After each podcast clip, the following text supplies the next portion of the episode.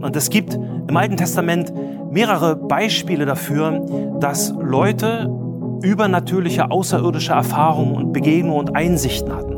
Herzlich willkommen zu einer neuen Folge Frag die Bibel. Ja, lieber Alex, die Wissenschaft hat auf diese Frage noch keine Antwort, aber wir wollen ja auch nicht die Wissenschaft befragen, sondern wir wollen schauen, was die Bibel uns dazu sagt. Und das ist eine sehr interessante Frage. Und zwar, gibt es außerirdische Wesen in, in, diesem Universum oder andere bewohnte Planeten auf dieser Welt noch? Ähm, hat die Bibel an irgendeiner Stelle irgendwie eine Hindeutung darauf, dass es so etwas noch gibt? Hat Gott sowas noch erschaffen? Oder was sagt die Schrift dazu? Haben wir dazu irgendwie eine Kenntnis? Ja, ich freue mich irgendwo, dass du mir diese Frage stellst, weil für mich ist eine meiner schönsten Kindheitserfahrungen, wenn wir Sonntagnachmittag als Familie zusammen auf dem Sofa gesessen haben und Star Trek geguckt haben, Captain Kirk mit einem Eisbecher. Das war eine schöne Kindheitserfahrung. Also es ist keine Frage, die mich noch nicht bewegt hätte. Okay. ähm, aber ich würde sie mal in zwei Teile teilen einfach um das ein bisschen zu strukturieren. Und zwar, erste Frage, gibt es Außerirdische im Universum? Und zweitens, gibt es andere bewohnte Planeten? Die Frage ist, was sagt die Bibel dazu? Gibt es Außerirdische im Universum? Also die Bibel fängt ja vorne auf der ersten Seite im ersten Vers an mit, im Anfang schuf Gott die Himmel und die Erde. Und hier haben wir schon den ersten Knackpunkt, weil viele Leute gar nicht wissen, dass hier der Himmel im Plural geschrieben ist. Die Himmel. Wir haben mehrere Himmel. Das sagt die Bibel ganz klar. Äh, Psalm 33, 6 zum Beispiel sagt, die Himmel, auch Plural, die Himmel sind durch das Wort des Herrn gemacht und ihr ganzes Herr durch den Hauch seines Mundes. Das heißt, Gott hat die Himmel äh, und die Erde in einem kreativen Akt geschaffen. Und auch eine wichtige Beobachtung im Psalm 33, Vers 9, da steht, denn er sprach, also Gott, er gesprach und es geschah, er gebot und es stand da. Mit anderen Worten, Gott schuf aus dem Nichts und das heißt mit anderen Worten, Materie ist nicht ewig, was uns ja beigebracht wird in den Schulen. Ein schönes Beispiel ist äh, auch Paulus, der in 1. Korinther 12, Vers 2 davon redet, dass er in den, bis in den dritten Himmel entrückt worden ist. Und äh, der dritte Himmel ist sozusagen hier bei Paulus die Gegenwart Gottes, ja, der Thronsaal Gottes. Und der ist für uns unerreichbar. Ja, und es gibt im Alten Testament mehrere Beispiele dafür, dass Leute übernatürliche, außerirdische Erfahrungen und Begegnungen und Einsichten hatten. Bloß mal ein paar kleine Beispiele. Äh, Elia zum Beispiel, der große Prophet in 2. Könige 2. Ähm, da können wir lesen, und es geschah. Siehe, da kam ein feuriger Wagen mit feurigen Pferden und Elia fuhr im Sturmwind auf zum Himmel. Also Elia ist einer von den Leuten, die nicht eines natürlichen Todes gestorben sind, sondern sozusagen weggebeamt worden sind von der Erde. Wenn wir in Hesekiel reingucken, das ganze erste Kapitel, diese Vision von Hesekiel, wo er den, den, den Thron Gottes mit den feurigen Rädern sieht, eine, eine, eine, eine, er kann das gar nicht in Worte fassen, was er da sieht. Ja, eine andere Stelle ist Buch Hiob. Ja, Hiob kannte nicht die ersten zwei Kapitel vom Buch Hiob, was äh, in dieser übernatürlichen Welt bei Gott passiert, dass der Satan dort ist und dort eine Diskussion ist zwischen Gott und Satan und man sich über Hiob unterhält. Wir können das lesen in der Schrift, ja. Und natürlich eine ganz wichtige Stelle, die von dieser, dieser übernatürlichen, außerirdischen Welt redet, äh, ist äh, Epheser 6, Vers 12. Paulus sagt da, dass unser Kampf sich nicht gegen Menschen richtet, also unser Kampf als Christen, sondern äh, gegen die Herrschaften, gegen die Gewalten, gegen die Weltbeherrscher der Finsternis dieser Weltzeit, gegen die geistlichen Mächte der Bosheit. Wo? In den himmlischen Regionen. Und äh, Elisa, der Prophet Elisa, ist ein Beispiel dafür, dass jemand mal Einblick bekommen hat in diesen, diesen Kampf in den himmlischen Regionen. Und zwar ist er auch beteiligt oder, oder Zeuge einer kriegerischen Auseinandersetzung und sein Diener hat eine wahnsinnige Angst bei dem, was da passiert.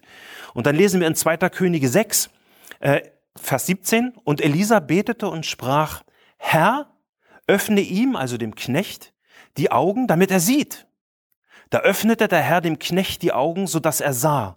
Und siehe, der Berg war voller feuriger Rosse und Streitwagen rings um Elia her. Also für einen Christen ist es völlig klar, es gibt eine übernatürliche, für uns nicht sichtbare, außerirdische und bewohnte Also Welt. geistliche Welt, kann man Eine sagen. geistliche Welt, die nicht gebunden ist an diese Erde. Die Bibel lehrt ganz klar, dass ein Gericht kommen wird und dass dieser Himmel und diese Erde komplett vergehen werden. Und dass Gott einen neuen Himmel und eine neue Erde schaffen wird. Das lesen wir sowohl im zweiten Petrusbrief als auch in Offenbarung 12. Es gibt Außerirdische, aber nur im Sinne der Bibel. Nur im Sinne der Bibel. Und auch dabei müssen wir dann bedenken oder beachten, dass die Bibel ganz klar lehrt, dass sich in dem Namen Jesu alle Knie derer beugen werden, die im Himmel, die auf der Erde und die unter der Erde sind. Warum? Weil alle Zungen bekennen werden, dass Jesus Christus der Herr ist, und zwar zur Ehre Gottes des Vaters.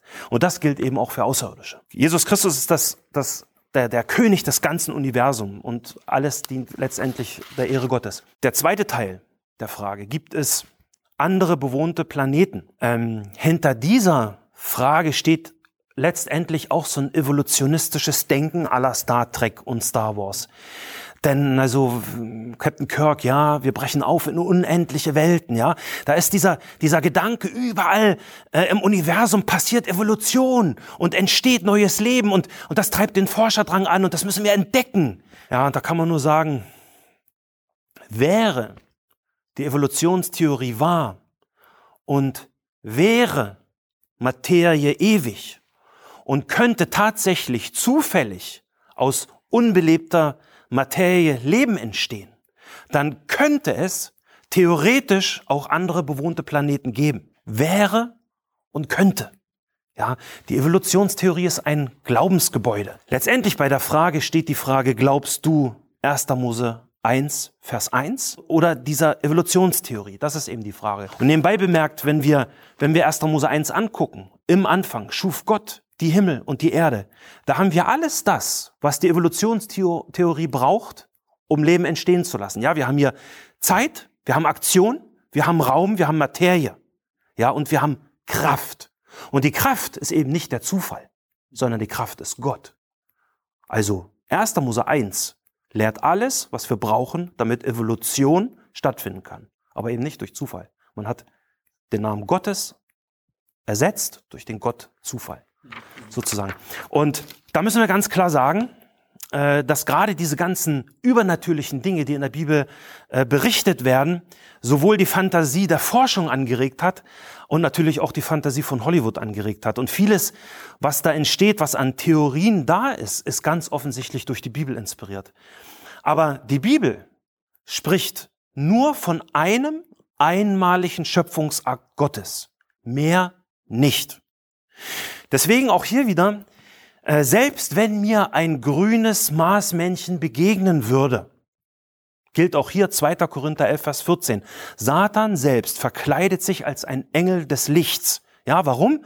Weil er die Menschen verführen will, weil er sie wegziehen will von Gottes Wort, von Gottes Wahrheit. Viele Glaubensrichtungen äh, leben von außerirdischen Fantasien. Ja, guckt ja die ganze immer wieder diese in Wellen kommende New Age Bewegung an oder Scientology. Ja, das ist, aber Jesus hält diesen ganzen Irrlernen eben auch wieder ein ganz einfaches, schlichtes Wort entgegen.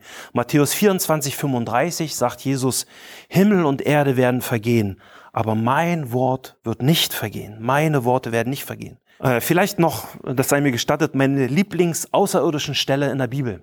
Und zwar, die meine Fantasie immer angeregt hat. Und zwar im Propheten Obadja, dieses, dieses kurze Buch, Obadja nur dieses eine Kapitel, äh, wo er ein Gerichtswort hat für die hochmütigen Edomiter, die sich arrogant gegen Gott erheben. Und das ist ja für mich so ein bisschen so wie diese ganze Denkweise mit, ja, wir brauchen Gott nicht und Evolution ist toll und der Weltraum, wir müssen nur das Leben finden, was im Weltraum ist. Ja, da sagt, da sagt Obadja, Vers 4, wenn du aber auch dein Nest in der Höhe bautest wie der Adler, und es zwischen den Sternen anlegtest, und als Trekkie sage ich mir, das ist wie eine Orbitalstation im Weltraum, ja? Dann sagt Obadja, so würde ich dich doch von dort hinunterstürzen, spricht der Herr. Jesus ist überall Herr, im Himmel und auf der Erde und unter der Erde. Amen. Ja, vielen Dank, großartig.